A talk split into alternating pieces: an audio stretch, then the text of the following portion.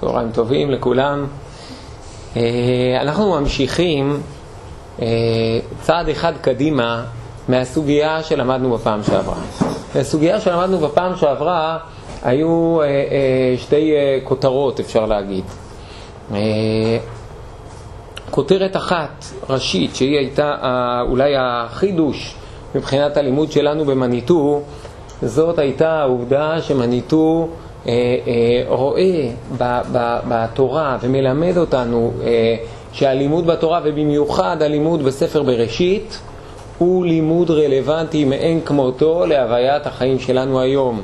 והוא לימוד שעוסק בזהות של האבות שמכוננת את הזהות של עם ישראל, וממילא אפשר ללמוד ממנה המון על הדילמות, הלבטים, כל, ה, כל ה, ההתמודדויות של עם ישראל עד היום הזה.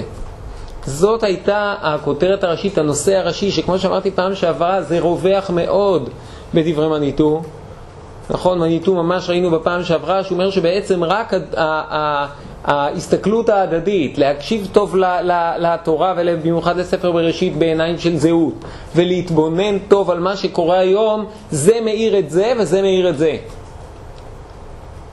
בפעם שעברה הדגמנו את זה על שלושת שיטות האמוראים בטעם שעבוד מצרים.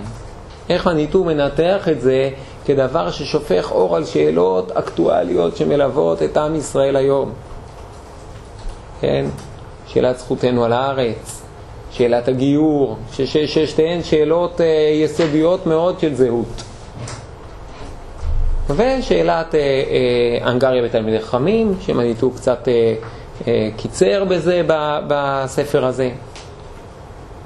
אבל כמו שאמרתי, זה קשור לסוגיה הרבה יותר אה, רחבה, שמניטו בהרבה מאוד שיעורים מגיע אליה.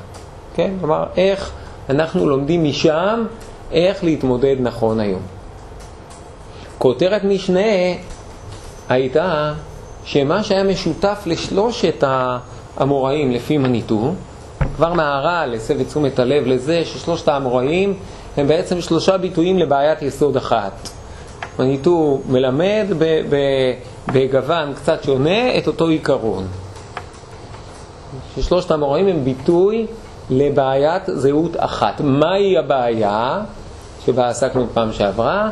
ההפרזה במידת החסד. אז אנחנו נעבור מתוך השתי כותרות האלה באמת לעיון קצת יותר אה, אה, ממוקד ביסוד הזה של ההפרזה במידת החסד, מפני שהוא, אה, יש בו משהו מפתיע, כמו שנראה מיד בתחילת השיעור, ואחר כך גם נראה איך יש לו הרבה מאוד ביטויים, לא רק הביטויים שהוזכרו בשיעור שעבר. אז מה מפתיע? מה שבעצם מפתיע זה שכפי שפתחנו את כל לימודינו בכמה וכמה שיעורים, בשיעורים הראשונים, הרי שהיסוד העקרוני שמניטו מציב כתשתית של כל הבריאה זה היסוד המוסרי, נכון? היסוד של אה, קניית זכות הקיום דווקא מתוך היחס הראוי לזולת, יסוד שמקורו כבר בפרשנות שנותן מניטו האופן שבו הוא מפענח את יסוד הצמצום שבקבלת הארי, שהתנועה האלוקית היסודית היא נתינת מקום לזולת. זה עצם הבריאה. ומכוח זה נגזר שגם הנברא, על מנת לקנות את זכות, זכות קיומו, צריך אה, אה, ללכת בדרכיו של הקדוש ברוך הוא. ומפה הדרך אה, קצרה וישירה אל הדמות המייסדת של עם ישראל, שזה אברהם אבינו. שכל מידתו היא חסד, ושכל עניינו הוא יחסו אל הזולת, נתינת המקום לזולת, הדאגה לזולת. אז אה, שני היסודות האלה הם בעצם היו חוט השדרה של כל התשתית למשנתו של מניטו. ומה שבעצם עלה בשיעור הקודם שבעיית הזהות היסודית ביותר של עם ישראל זה ההפרזה במידת החסד. כלומר, אותה מידה שהיא הבסיס של הבריאה, היא הדרך שבה האדם מדמה לבוראו, היא, היא הדגל הראשי של אברהם אבינו. לכן אברהם אבינו מתאים להיות זה שנושא את הדגל שלו, הוליך את העולם לייעודו. דווקא היא הופכת להיות הבעיה של עם ישראל. היא הופכת להיות הליקוי היסודי של עם ישראל, שאיתו עם ישראל צריך אה, להתמודד עם ההפרזה אה, של החסד.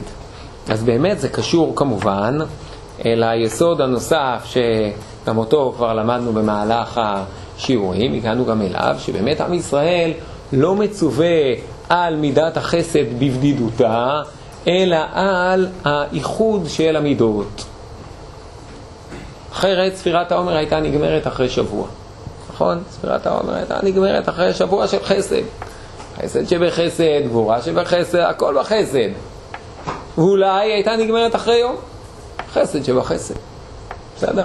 למה בכלל צריך עוד כל מיני מידות? אבל המבחן היסודי של עם ישראל הוא המבחן לאיחוד המידות, ועל זה דיברנו. והצד השני של זה,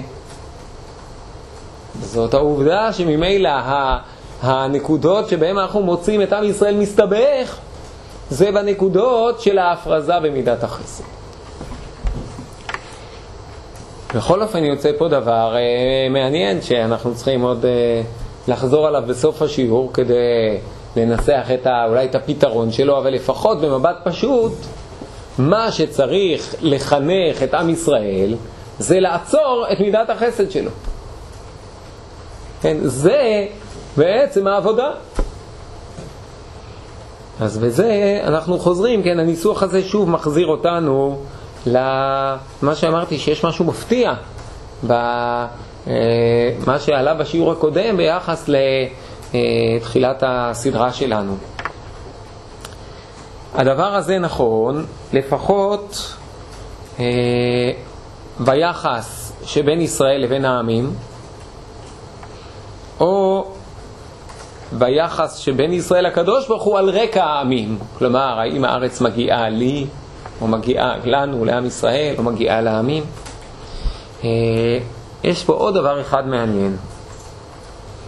אני חושב שמאוד מפורסם המדרש שרצה הקדוש ברוך הוא לברוא את העולם במידת הדין, ראה שאין העולם יכול לעמוד, עמד ושיתף עמה מידת הרחמים. עכשיו אני רוצה שתנסחו בסגנון של המדרש הזה את מה שבעצם למדנו בפעם שעברה. אני חוזר עוד פעם, המדרש אומר, רצה הקדוש ברוך הוא לברוא את העולם במידת הדין, ראה שאין העולם יכול לעמוד, עמד ושיתף עמו מידת הרחמים. ת, ת, תגידו את השיעור שעבר ואת מה שתיארתי עכשיו פה בתחילת השיעור בתבנית של המדרש הזה. רצה אברהם לנהל את העולם במידת החסד, הרחמים. ו... הוא הראה לו שצריך לשתף. כן, אבל זה יפה, אתה כבר מתרץ קצת מהקושייה. גם הקדוש ברוך הוא ברא את העולם במידת החסד, לא רק, אה, נכון? אברהם לא המציא את זה. אני אשם שכי לא היית פה כמה דקות בהתחלה בגללי, אבל אה, אה, כן, הנקודה הזאת הרי מתחילה לפי מניתו כבר בבריאה, נכון? שהיא תנועה של חסד. אז בעצם יוצא עכשיו שהילו התנועה היסודית היא תנועה של חסד, ואז אין העולם יכול לעמוד, וצריך לשתף עם זה מידת הדין. כלומר, אברהם שעובר ליצחק, זה בחינה של רצה הקדוש ברוך הוא לברוא את העולם במידת החסד, או להוביל את העולם עם אברהם במידת החסד, והעולם לא יכול לעמוד וצריך לשתף במידת הדין, או עם ישראל. נטייתו להוביל את העולם במידת החסד, אבל אם זה אכן יקרה, לא יוכל העולם לעמוד, או לא יוכל עם ישראל לעמוד, וצריך לשתף עם זה מידת הרחמים. אז מאוד מעניין, אני לא הכרתי את המדרש הזה, באמת, אה, אה, חיים רוטנברג המוציא לאור פה, הפנה אליו מדרש מאוד יפה. ובראשית רבה, פרק י"ב, פסקת ט"ו, כתוב ככה, הוא רק מפנה, אבל אה, אה, כדאי לראות זה בפנים. אמר הקדוש ברוך הוא, אם בורא אני את העולם במידת הרחמים, הווה חטאי שגיאים, יהיו הרבה חטאים. במידת הדין, האח העולם יכול לעמוד. אלא הרי אני בורא אותו במידת הדין ובמידת הרחמים, והלוואי יעמוד. כלומר, באמת שני הצדדים נכונים. יש גם את הקוטב השני, התבנית הזאת מצויה במדרש בעצמו. יש גם צד כזה של להתבונ... ל... ל... ל... לתת לעולם איזה עלייה על מסלול של רחמים, ופתאום מתברר הסכנה שבזה, כן, במחשבה האלוקית זה לא מתברר פתאום, אבל במציאות האנושית זה יכול להתברר פתאום. ובאמת אה, אנחנו יכולים למצוא את עצמנו עם עם ישראל שמתמודד עם הנטייה הזאת של לה... לה... לה... להתנהל בעולם במידת הרחמים או במידת החסד, ולהבין לאט לאט שצריך לצרף עימה את אה, אה, מידת הדין. אז אני רוצה באמת, אה, אה, אחרי הפתיחה הזאת, להשלים בש, בשיעור הזה את התמונה של עוד כמה וכמה תופעות אה, שמניטו מצביע עליהן כתופעות שנגזרות מאותו חיסרון של הפרזה במידת החסד. אה, אז מניטו מתחיל עם הדברים הפשוטים. אותה מימרה מפור... מפורסמת של אם חסיד תתחסד, נכון? יש בה מצד אחד קריאה לחסד, מצד שני יש בה איזה תנאי פנימי, איזה מגבלה. אם חסיד תתחסד ולא עם, אה, עם כל אחד. ולפעמים רחמנים, בני רחמנים, עלולים להגיע למצב שהם מרחמים על אכזרים. ואז מה קורה? כמו שאומרים חז"ל, המרחם על אכזרים סופו שיתאכזר על רחמנים. בין אם סופו שיתאכזר אל רחמנים בעצם העובדה שמתוך שהוא מרחם על הרשע, אז פשוט יש יותר רשע בעולם, והרשע הזה הוא זה שיתאכזר לרחמנים, אבל uh, מכוח אותו uh, uh, רחמן. ויכול להיות אפילו שלפעמים uh, uh, יש משהו בעיוות הזה שכל כך כלומר בליקוי הזה שהוא כל כך נהיה חריף, שלפעמים, נגיד את זה ככה, לפעמים אותו אחד שמרחם על אכזריים, אז ה... הוא מרגיש שהאויב הכי גדול שלו זה אותו אחד שאומר, תרחם רק על רחמנים ולא על אכזריים. כן, ואז דווקא אותו, אתה, אתה רחמן עד כדי כך שאתה רחום על אכזרים, אבל מי שמאיים על, ה, על האידאה שלך, זה אותו, זה לא רק האכזר, האכזר זה ברור שהוא הוא כאילו נגדך, אבל אין לו טענה, אין לו טענה אה, אה, אידיאולוגית, אז הוא לא מאיים עליך. אבל אותו אחד שהוא אומר תרחם על רחמנים ותמצה את הדין עם האכזרים, הוא זה שבעצם מעמיד את, ה, את האלטרנטיבה הכי אה, מאיימת על העמדה שלך של לרחם על כולם. הוא זה שמנסה להציב את העמדה שלך כעמדה שאיננה אה, מוסרית. וממילא הוא האויב שלך, וממילא לפעמים אתה תתקוף אותו הרבה יותר חריף ממה שאתה תוקף את האכזרים. אתה מגן על האכזרים. ואנחנו רואים תופעות כאלה, מדי פעם. אה, מניטו כמובן מכניס בתוך הסוגיה הזאת את הנצרות. כן, ואת השנייה? כן, עוד רגע, כמה דברים בנצרות. הלחי השנייה זה באמת הדבר הכי בולט, אבל רגע אחד לפני כן, במובן הזה יוצא שהנצרות בעצם מנסה להניף דגל, אנחנו אברהם אבינו עד הסוף. אבל כמובן בלי, כאילו בלי יצחק ובלי יעקב. לפעמים יוצא שזה עשיו עד הסוף. זה הצד השני של התמונה, כן? שה, שהנצרות בשם הטענה הזאת של לעשות חסד עם כולם, היא אה, שפכה הרבה דם, זה הצד של עשיו. אבל גם הצד של אברהם עד הסוף זה צד בעייתי. כן, לתת, אה, אם מישהו היכה אותך לתת את הלחי השנייה, זה אה, אה, בעיה. כי יש בזה משהו פגום מבחינה אה, אה, אה, מוסרית. אה, והדבר הזה הוא באמת דומה למה שאמרתי קודם, שזה פתח לסליחה על כל, אה, על כל פשע ולהנצחת אה, עולם של רשע. וזה קשור באיזשהו מובן לתפיסה הנוצרית שבאמת אין, אין סיכוי בעצמנו לתקן.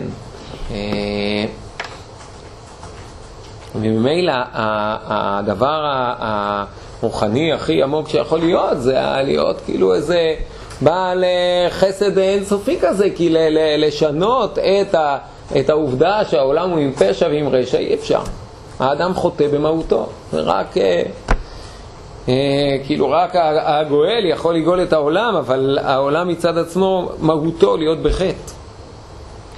אבל יש עוד, אה, עוד טענה אחת אה, ממש אה, מבריקה של מניטו, איזושהי נקודה יותר עמוקה ביחס לנצרות, כיוון שאני חושב שלא נגיע לעסוק בה בהרחבה, אז אני אה, אה, עוסק בה ממש ממש בקצרה. אה, הוא מעיר עליה בספר שלנו, בכרך ב', אבל הוא עוסק בה בהרחבה מאוד גדולה בפרק האחרון של כרך ה', כרך של עקדת יצחק.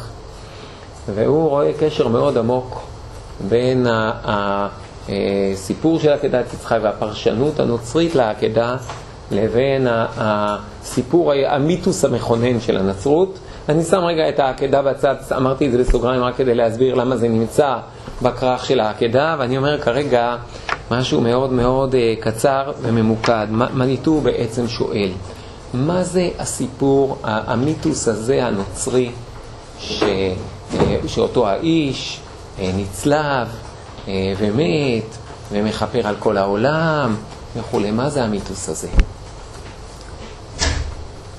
הוא אומר שבעצם, מה, מה, מה קורה שם? הרי, הרי מי שם נצלב ומת ומכפר על כל העולם בעיניים הנוצריות? זה היהודי, זה יהודי. נכון? זה יהודי שנצלב ומת ומכפר על כל העולם, וקם לתחייה ומכפר על כל העולם. הוא אומר מניטו, בעצם הסיפ...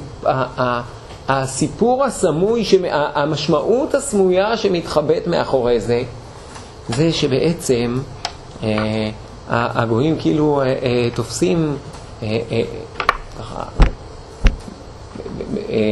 שוזרים דרך המיתוס הזה את התובנה הזאת שהיהודי צריך להציל את האנושות במחיר חייו. כן, כלומר היהדות באה לעולם עם בשורה של תיקון עולם. לא הייתה בשורה כזאת לפני כן. הנצרות שיש לה בשורה כזאת, היא לקחה אותה בצורה הכי רשמית מהיהדות. זאת אומרת, אנחנו עם ישראל האמיתי. אבל מי שהביא לעולם את הבשורה הזאת של תיקון העולם זה עם ישראל.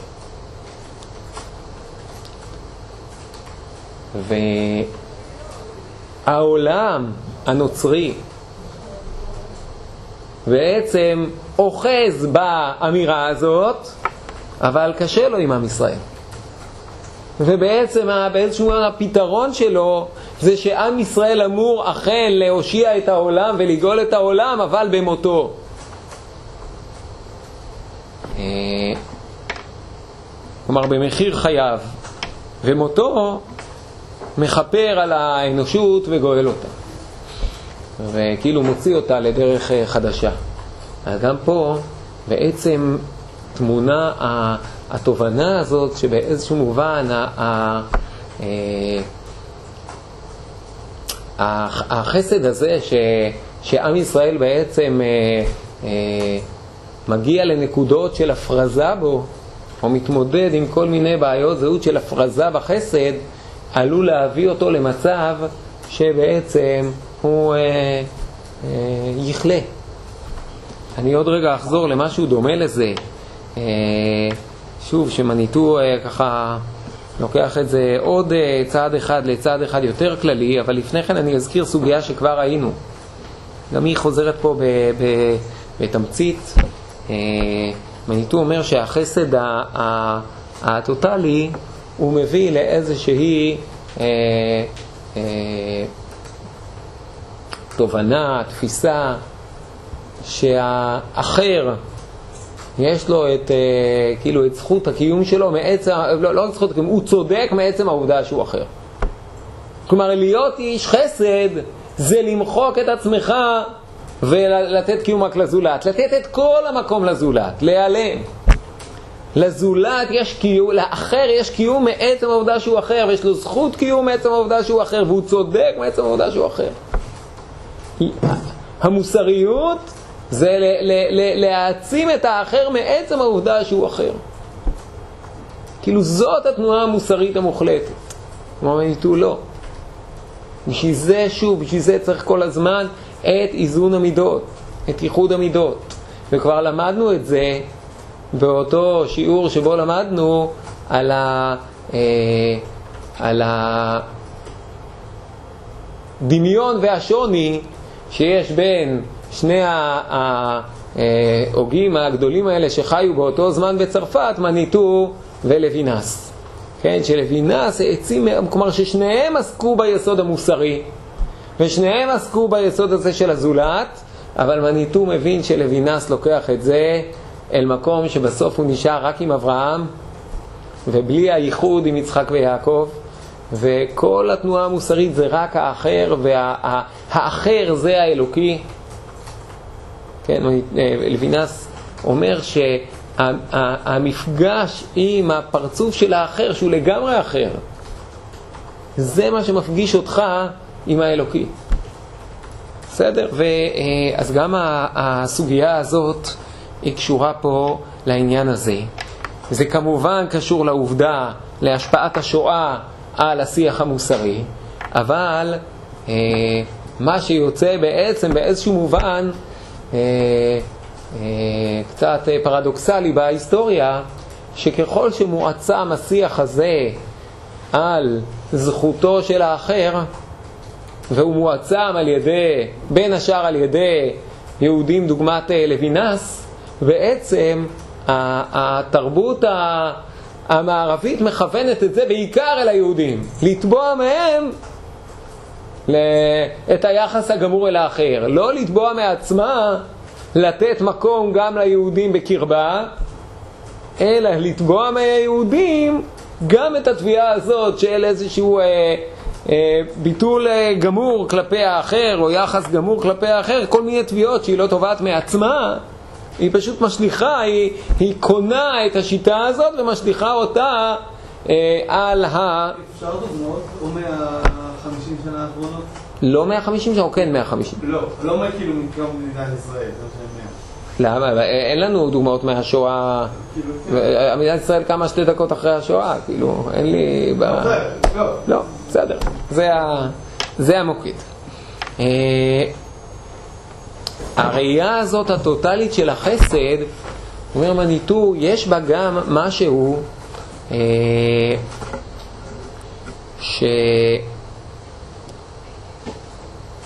שגורם איזה, איזה קוצר ראייה, נקרא לזה. כלומר, אדם שהעיניים שלו רק חסד, זה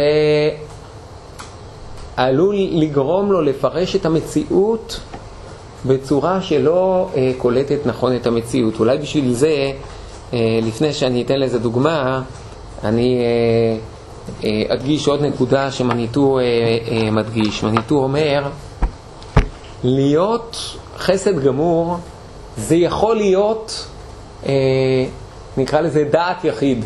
כלומר, כמו שבין האבות יש אברהם שהוא דמות של חסד.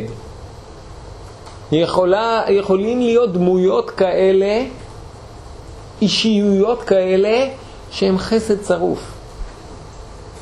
אבל זה לא יכולה להיות הדרך של הכלל. הכלל צריך להיות כלל כזה שמאחד את המידות, שמכיל בתוכו את כל המידות, שמכיל בתוכו גם דין, שמכיל בתוכו גם מערכת משפט, אה, מערכת בתי דין וכולי וכולי. יכולים להיות לנו דמויות נפלאות כמו רב אריה לוין, שחסד מדהים. התוודעתי לאחרונה לעוד איזה דמות כזאת, שמעתי עליה אף פעם, אה, איזה יהודי בשם אה, רבי יוסף שוורץ מנתניה, הסבא, ככה קראו לו הסבא. גם סיפורים מדהימים של חסד, הוא נפטר לפני איזה שנתיים, משהו פשוט אני, ככה נקלו, ככה הזדמן לידי איזה ספר על סיפורים מדהימים של בן אדם שפשוט מסר את נפשו ל, ל, לכל ה... המדוכאים והמסכנים והאסירים והאנשים שנפלו לידיים של מוסלמים ודברים ממש יש תופעות כאלה. למה הזכרתי את רב אריה לוין? רב אריה לוין נתן. סיפר, הוא בעצמו סיפר אה, אה, סיפור שיבליט את העניין הזה. של ה... אה, אה, קוצר ראייה. יש סיפור מפורסם על זה שפעם אה, רבי אריה לוין רואה אה, מישהו שהוא, אה, שהוא מכיר, התחיל ככה, והוא, והוא מתחיל לברוח, הוא הולך, הוא מתחיל לברוח, הוא הולך יותר מהר. והרי לוין קולט שהוא בורח ממנו. הוא, הוא, הוא צועק אליו, אז הוא כבר לא יכול, כבר לא יכול לעשות את עצמו כאילו הוא לא שומע, והוא עוצר, ואריה לוין הולך אליו. הוא אומר לו, למה ברחת ממני? לו, לא היה לי נעים, אני בלי כיפה. כאילו הורדתי את הכיפה. אז רב אריה לוין אמר לו, אני נמוך, אני רואה רק עד הלב. בסדר? אז uh, כאילו לא היית צריך לברוח ממני, אני נמוך, אני רואה רק עד הלב. Uh, מריה לוין אומר פה משהו. הוא אומר, אני רואה, אני לא, לא, לא רואה את הכל. אני רואה יותר לעומק, אני רואה יותר פנימה. אז אולי, אם uh, אני אגיד זה קצת בקוטביות כזאת, כאילו בבחינת, אם, אם להסתכל ככה על יהודי, זה משהו שמכניס אותך פנימה מעבר לקליפות האלה, שכן כיפה ולא כיפה. אבל להסתכל ככה על אומות העולם שזוממות כל מיני דברים נגדנו, אומות כאלה ואחרות, ופשוט מרוב שאנחנו אה, אה, אנשי אה, אה, חסד או אנשי מוסר או אופטימיים או, או, או רואים את הכל, ב, ב, ב, ב, ב, את הזולת בטוב כחלק מהעבודה המוסרית שלנו, פשוט לא לשים לב או לא לשים לב בצורה חדה, לא להיות רגיש מספיק לזה שזוממים להשמיד אותנו באותן סיטואציות שבאמת זוממים. זה עוד אחד מהתוצאות של אה, של המבט הזה של החסד, כן, שיוצר איזו תמימות אה, מוגזמת, שלא מאפשרת לנו לא לראות את הרע אצל הזולת ולא לראות את הכוונות הזדוניות שלו. אז יש מה, אפילו כשהוא אומר דברים, הוא לא מתבייש להגיד דברים נגדנו. אז יש איזה הבדל בשימוש הזה בין מידת החסד פנימה והחוצה. כי לפעמים שימוש במידת החסד החוצה באופן הזה זה התאבדות. היי, ביטוי אחרון בעוד נקודה מרתקת שקצת אה, אה, אה, פגשנו אותה כשעסקנו בסוגיה הזאת של הזוגיות. נכון? בשיעור ה-15 עסקנו בסוגיה של הזוגיות, ושם ראינו שמניטו הסביר שיש איזה תהליך שלם ב, ב, בהיסטוריה שהיחס לזולת הוא אה, אה, אה, אחת המעבדות הכי עמוקות שלו זה בתוך עולם הזוגיות, והוא מראה תהליך שלם בתוך ספר בראשית, מתי אה, מתי, יש, אה, אה, מתי מגיעים לדיבור, מתי מגיעים לאחווה. והוא אה, מתייחס למדרגה הזאת של, שאברהם אומר על שרה אחותי היא כשלב מאוד מאוד מתקדם באחווה הזאת של אברהם. אבל במסגרת כל הדיון הזה הוא גם עוזב רגע את הסוגיה הזאת של הזוגיות ועובר שוב לדון על הסוגיה של, של היחס בין ישראל לבין העמים שסביבו. מפני שלמי אומר אברהם, אחותי היא. לפרעה, למצרים, נכון? כלומר, יש פה מפגש בין אברהם לפרעה. המפגש בין אברהם לפרעה יכול להיות מפגש כאילו ערכי שבין אנשים פרטיים. הוא יכול להיות מפגש של הציר ההיסטוריוסופי-לאומי. מה בעצם אומר אברהם במובן ה- ה- כישראל? מה ישראל אומר למצרים, או אומר לעולם, כשהוא אומר באמצעות אברהם אבינו, אחותי היא ולא אשתי היא. עכשיו, הוא לא אומר היא לא אשתי, הוא אומר היא אחותי, אחרי זה מתברר שהיא גם אחותו והיא גם אשתו. מה המשמעות שאברהם אומר אחותי? אם היא רק אשתו של אברהם, אז אין שום דבר שצריך לצאת מהמימד הזה עבור מצרים. היא אשתו הבלעדית של אברהם. אבל אם גם אחותי היא, זה אומר שיש פה איזושהי בשורה ואיזושהי תועלת גם לאומות העולם. במילים אחרות, כשאברהם אומר על, ה, על, ה, על המשפחתיות שלו, או על, ה, או על התורה שלו, על שיטת החיים שלו, כשהוא מגיע עם ביתו אל פרעה ואומר, הבית הזה שלי זה לא רק בית של איש ואישה, אלא גם אחותי, אם היא אחותך, אפשר לקחת אותה. מה הכוונה אפשר לקחת אותה? אז הכוונה של אברהם, במובן הזה, במשמעות הזאת הלאומית, זה שיש לי מה לתת מתוך הבית הזה גם לך. אבל מה פרעה שומע? היא אחותך והיא לא אשתך, הוא אחותך, אפשר לקחת אותה והיא תפסיק להיות אשתך. או במילים אחרות, זה יפסיק להיות יהודי. העם ישראל פה בשביל לתת איזושהי בשורה לעולם ולהיעלם. שזה מאוד דומה למה שראינו לפני רגע במיתוס, האופן שבו מניטו אה, אה, הסביר את המיתוס הנוצרי. אומר מניטו, התופעה הזאת חוזרת על עצמה. שעם ישראל בא עם איזושהי בשורה לעולם, זה הבחינה של האחותי, והעולם אומר מצוין, אני לוקח את מה שיש לך, ואותך אני מוחק. זה יכול להיות ב... לקחת את הזהות הישראלית, כמו שהנצרות אומרת, אנחנו ישראל האמיתי. זה יכול להיות לקחת את התורה או את התנ"ך, נגיד את התנ"ך, כן, שהרבה התרבות הנוצרית נכסה לעצמה את התנ"ך וכאילו הוציאה ממנו את עם ישראל, וזה יכול להיות ארץ ישראל, שהאסלאם בעצם מנסה לקחת מעם ישראל את הארץ. אז כל הדברים הללו גם הם ביטויים של המצב היסודי הזה, או התכונה היסודית הזאת של החסד, שהיא תכונה עצומה וגדולה, ודווקא בה עם ישראל נדרש אה, להגבלת החסד. אנחנו רואים, זה, יש דיונים אקטואליים כאלה עד היום.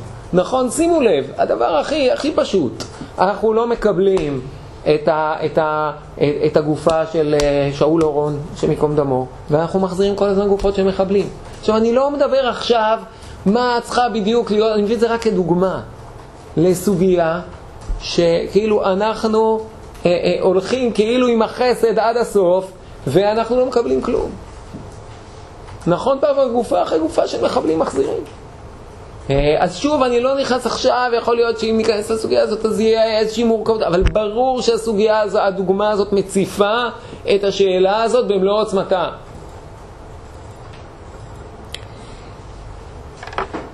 אז יוצא, אם אנחנו חוזרים אל, ה, אל השאלה הזאת ששאלתי בהתחלה, אמרתי באיזשהו מובן ש... ש... יוצא שלמה צריך לחנך את עם ישראל? להגביל את החסד. עכשיו, זה לא מדויק.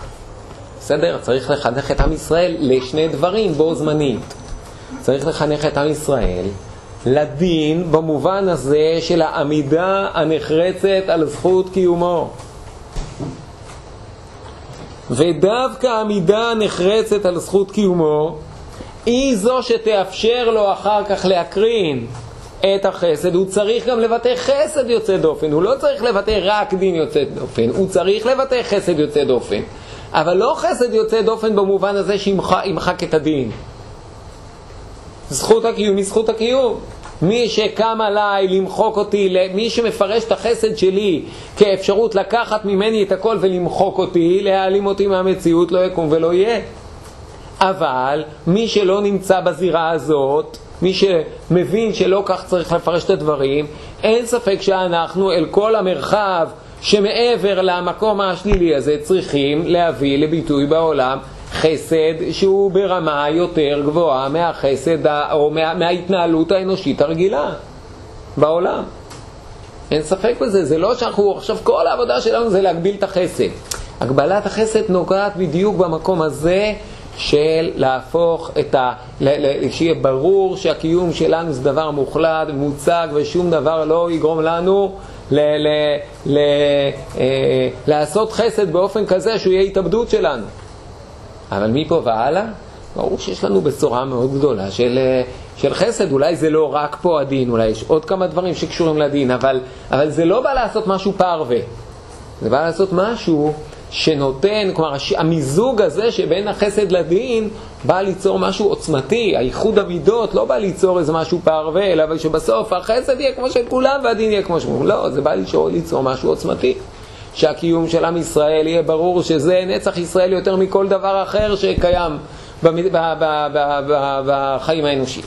והחסד של עם ישראל, ושאותו הוא מקריא לאומות העולם וכולי, הוא, הוא, בזה הוא בין השאר אור לגויים, הוא צריך להיות גם אור לגויים גם בייחוד המידות, בדבר הזה בעצמו, בשילוב הזה בעצמו בין שני הדברים, אבל קודם כל באמת בבשורה הזאת של אה, אה, אברהם אבינו. אז השילוב הזה הוא בעצם הדבר שעליו עם ישראל צריך להתעצב, עליו עם ישראל צריך להתחנך.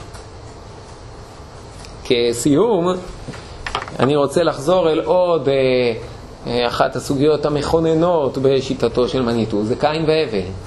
הרי שם התחילה כל הדילמה הזאת, נכון? שבין אותו אחד שהכל שלו ולא מפנה שום מקום לזולת, לבין אותו אחד שבזהות שלו מוטבעת נתינת המקום לזולת, או העובדה שלזולת יש מקום עוד בכלל לפני שאני פה. ו... כמו שאמר מניטו, התפקיד של קין היה לפנות מקום, התפקיד של הבל היה לחנך את קין, להקרין עליו את זה, את זכות הקיום שלו. זה מפתה לראות את עם ישראל ואומות העולם בבחינה הזאת של קין והבל. יש צד כזה, שאומות העולם זה קין ועם ישראל זה הבל, עובדה, התפקיד שלו לחנך. אז מניטו מאיר, כמו שראיתם אולי בדפי מקורות, שבנצרות יש באמת אה, אה, דרשות כאלה, כן? ש, שעם ישראל זה כמו אבל, אבל אם עם ישראל כמו, הוא כמו אבל, אז באמת אפשר, אה, באמת סופו, חס וחלילה, להיות אה, נעלם. נכון? מניטו אומר, לא, ברור שעם ישראל הוא לא זה, הוא התיקון של אבל, כן? הוא לחנך את העולם לא מתוך ביטול זכות הקיום שלי, אלא מתוך עמידה על זכות קיום שלי. אי אפשר לרצוח את עם ישראל כמו שרוצחים את אבל.